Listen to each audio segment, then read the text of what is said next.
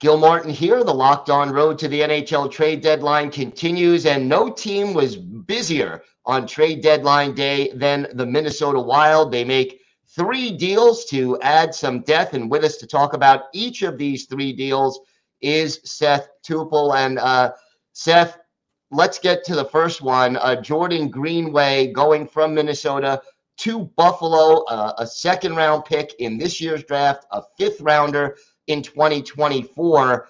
Are you happy with the return for Jordan Greenway?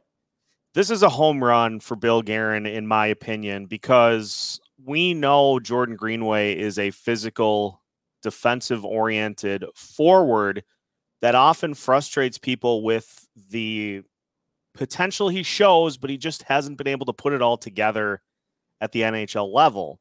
And in a draft this year that is as loaded as this one is getting one of those guys that are going to fall out of the first round but are still first round talents is massive and not having to retain any salary. Buffalo just took the whole thing which makes this even better.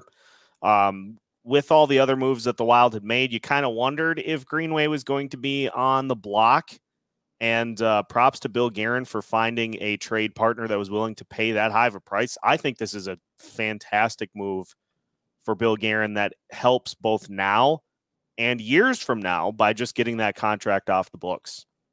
Yeah, it sounds like a, a good move. And and look, Greenway was more or less a, a bottom six kind of a guy, wasn't going to have a major role on the Wild down the stretch. The Wild also adding John Klingberg from the Anaheim Ducks in exchange for a fourth rounder in 2025, Andrej Sustr, and the rights to Nikita Nestor Nesterenko. Uh, what does Klingberg add to the mix? You know, it's funny because Calen Addison has been the uh, the defenseman, the quarterback for the top power play unit for the Wild, uh, pretty much all season. And so I kind of wonder at this one, but I mean, Klingberg obviously has quite a pedigree as a defenseman in this league. And so you, I think, are looking to upgrade at the power play. You're also, I think, trying to get a higher floor. He may not be a better defenseman than Addison, but uh, I think you're looking for just more of a steadying presence. Addison has been uh, scratched at times this year for uh, for defensive issues, uh, as the team has called it. And so I suppose you're just looking for a more steadying veteran presence. And I think this is just trying to um, have some insurance as well. I've seen a lot of people suggest that uh, maybe the Jonas Brodin injury is a little more serious than has been thought. But I mean, he's he's a guy that has played in this league a long time and knows what it takes to uh, to navigate throughout the playoffs. Wild, obviously, in the thick of the playoff push, and so I, I'm interested to see how it plays out because I think there are a couple of different things you can do with the line combos uh, with Klingberg in the mix. What do you think is the best option? You know, I I think you put him in that top power play unit and you maybe put him in a role in which he has less minutes defensively on the ice. So maybe he ends up being a third line pairing for this team, but also we have to keep into consideration that Jared Spurgeon uh, is is a pretty good defenseman, and so maybe you shelter him by pairing him up with Spurgeon. I don't know that they necessarily want to move Jake Middleton off that pairing. They've been sensational over the last um, couple of months, but I, I, think they could maybe do something like that uh, when Jonas Brodin ro- returns. Is just trying to shelter him that way. I think he could end up playing up and down the lineup uh, in the D corps when he uh, gets integrated in.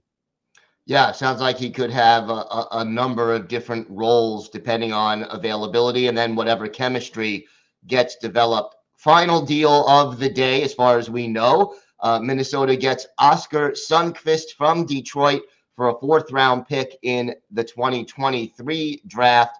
What does Sundqvist add to the lineup? So what I have seen in reaction uh, to this trade is that Sundqvist is he's a very cerebral player, and I've seen discussed that he may be a guy that factors into the fourth line. You've got Ryan Reaves there right now. You have Connor Dewar, who is uh, a, PK specialist for this team, shorthanded goal specialist, and also plays fourth line minutes. And so maybe Sundqvist ends up being the center of that line, and then you move Dewar to the uh, the left wing. I would say for those that maybe are concerned about Dewar losing ice time, that I think this impacts Mason Shaw more than uh, than it does Connor Dewar. So it, it is interesting because all of these moves seem to fill pretty clearly defined spots. You have Marcus Johansson, who was acquired last week, who is going to slot in on that second line. This now bumps Marcus Foligno to the third line to take Jordan Greenway's spot when he returns from injury. And then Sundqvist, it seems, is probably destined for that fourth line. So you've added pieces that can fill roles on all three of those lines. And then, of course, you've got Gustav Nyquist, who could be ready to go before the regular season is done for the postseason. And then you can slot him in uh, in one of those spots too. So it from a depth perspective, the Wild have accrued a lot of depth, which you always need in the postseason. And so, uh, with that and the fact that uh, they were able to get some assets back for Jordan Greenway, pretty solid deadline for Bill Guerin. Yeah, sounds that way. Sounds like Minnesota is a, a deeper team, and that will certainly help them uh, uh when they make their playoff push. Be sure to check out Locked On Wild for more on these deals and all things Minnesota Wild and keep it dialed into Locked On NHL all along the road to the NHL trade deadline.